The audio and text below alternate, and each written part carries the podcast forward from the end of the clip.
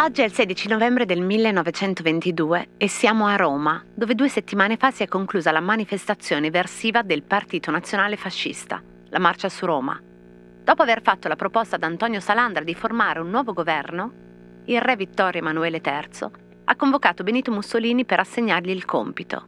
Oggi, 16 novembre 1922, Mussolini presenta alla Camera la sua lista di ministri, pronunciando il discorso che sarà noto come discorso del bivacco.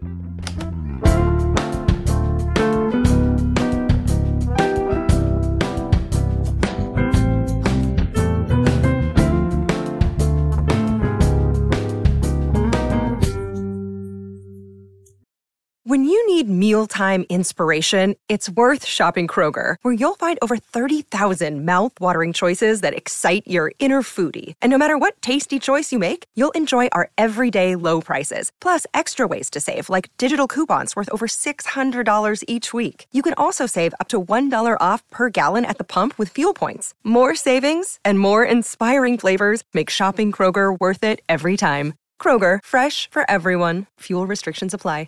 Cosa c'entra Mussolini con l'alpinismo? In un anno di dominazione fascista pubblicato nel 1924, anno del suo omicidio per mano dei fascisti, Giacomo Matteotti fa qualcosa di abbastanza straordinario per il tempo, sia per l'impegno e il rigore con cui lo fa, sia per il coraggio, sia perché con quel lavoro ci ha lasciato dei documenti storici fondamentali per accedere allo studio degli esordi del fascismo.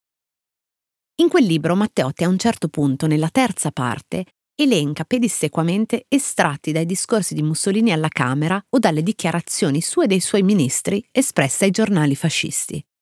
Vi leggo alcuni stralci. 1922, 11 novembre. Se la dittatura non è stata instaurata, la Camera è pregata di non nutrire illusioni. Se farà dei mali passi, sarà soppressa. 8 dicembre 1922. La nostra propaganda sarà fascismo, fascismo e fascismo. E per i duri di orecchio dichiariamo che il manganello potrà funzionare a meraviglia. La rivoluzione si può compiere anche senza esecuzioni capitali, ma siamo disposti a eseguirle in un secondo tempo se coloro che tradirono insistono nell'agguato insidioso. Siamo pronti a smentire coi fatti tutti quelli che non credono alla potenza del nostro gesto. 1923, 26 gennaio. Il sistema che vorrebbe essere di intimidazione verso il governo o sarà senz'altro abbandonato o verrà senza alcuna esitazione schiacciato con tutti i mezzi, nessuno escluso. 14 aprile. Mantenere in piena efficienza morale e materiale le camicie nere, pronte in ogni momento a rispondere al mio appello per i prossimi inesorabili sviluppi della nostra rivoluzione. 19 giugno. Occorre che nessuno abusi del nostro spirito generoso perché altrimenti interverrebbe la forza. Se cioè quei residui di cui parlavo intendessero occupare ancora un po' la scena politica, essi sanno, e tutti gli italiani debbono saperlo, che io chiamerei le camicie nere delle quali molte mordono il freno e sono impazienti. 1923-25 giugno. I fascisti si recano in alcune abitazioni a ricordare ai restii il dovere di votare.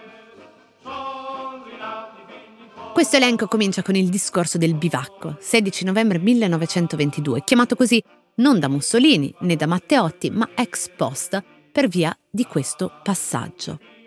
Io affermo che la rivoluzione ha i suoi diritti. Aggiungo, perché ognuno lo sappia, che io sono qui per difendere e potenziare al massimo grado la rivoluzione delle camicie nere, inserendola intimamente come forza di sviluppo, di progresso e di equilibrio nella storia della nazione. Mi sono rifiutato di stravincere e potevo stravincere. Mi sono imposto dei limiti.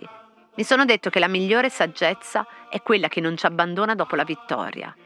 Con 300.000 giovani armati di tutto punto, decisi a tutto e quasi misticamente pronti ad un mio ordine, io potevo castigare tutti coloro che hanno diffamato e tentato di infangare il fascismo. Potevo fare di quest'aula sorda e grigia un bivacco di manipoli, potevo sprangare il Parlamento e costituire un governo esclusivamente di fascisti. Potevo, ma non ho, almeno in questo primo tempo, voluto. Dove capite bene che l'avvertimento sta tutto in quella, almeno in questo primo tempo, che poi manco era vero. Comunque, che cos'è il bivacco? Da dove venne fuori a Mussolini? Il bivacco è un termine che appartiene al lessico della montagna. Con bivacco si intende più o meno genericamente una sosta notturna nel corso di ascensioni che durano più di un giorno e chiedono quindi di fermarsi, di solito in un posto riparato, oppure in una piccola costruzione di legno e lamiera con dei posti letto per pochi alpinisti. Il bivacco normalmente si trova prima quindi di ascensioni particolarmente complesse. Probabilmente, essendo un manipolo in periodo fascista riferito ai capi milizia, Mussolini intendeva riferirsi a un ulteriore significato di bivacco, cioè quello di generica sosta durante una marcia militare, probabilmente alludendo proprio a quella appena conclusa su Roma. Ma l'associazione con la montagna è comunque abbastanza rilevante, considerato il rapporto che tra fascismo e alpinismo andò stringendosi in particolare dopo la Grande Guerra, quando si assistette alla militarizzazione di quel preciso spazio geografico, con gli avamposti, le cime da conquistare, i caduti sui valichi e tutti i residuati bellici che alcune zone montuose continuano a restituirci nel tempo. Se il CAI, il club alpino italiano, era infatti nato nel 1863 per volere del nobile Quintino Sella sulla scorta delle analoghe esperienze inglesi, rendendola quindi un'esperienza per l'elite, a un certo punto lo sport alpinistico da intrattenimento e hobby era diventato un esercizio paramilitare e una pratica guerresca. Come veniva raccontato bene in un articolo di Michele Piatti per The Wise Magazine, l'ideologia fascista si poneva in realtà con ambivalenza di fronte al tema della montagna. Da un lato la montagna viene vista come luogo di degrado, di selvatichezza. La bellezza della natura per il fascista è tale solo in un'ottica di civilizzazione e bonifica concretizzata dalla milizia forestale e dal Comitato Nazionale Forestale di Arnaldo Mussolini, fratello di Mussolini.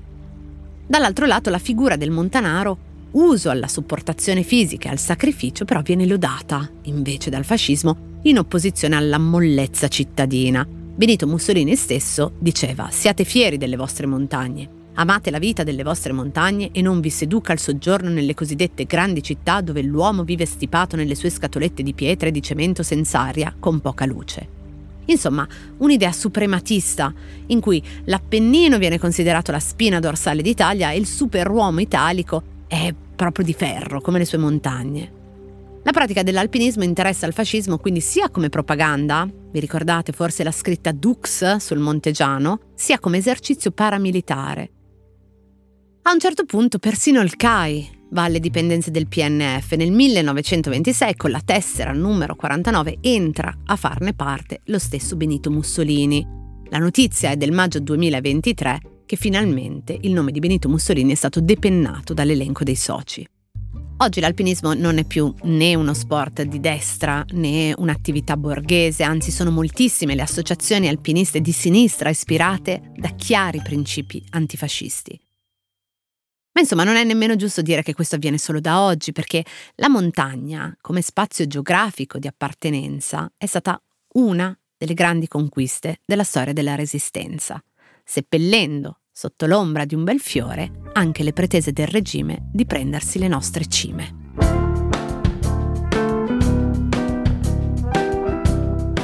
Cose arrivate da vari luoghi, epoche e situazioni. Sono sintomi, sono diagnosi e a volte sono soluzioni. Messe una accanto all'altra ci raccontano chi siamo. Io sono Chiara Alessi e Cosa c'entra è un podcast del Post in cui partendo da un fatto del giorno vi racconto la storia delle cose.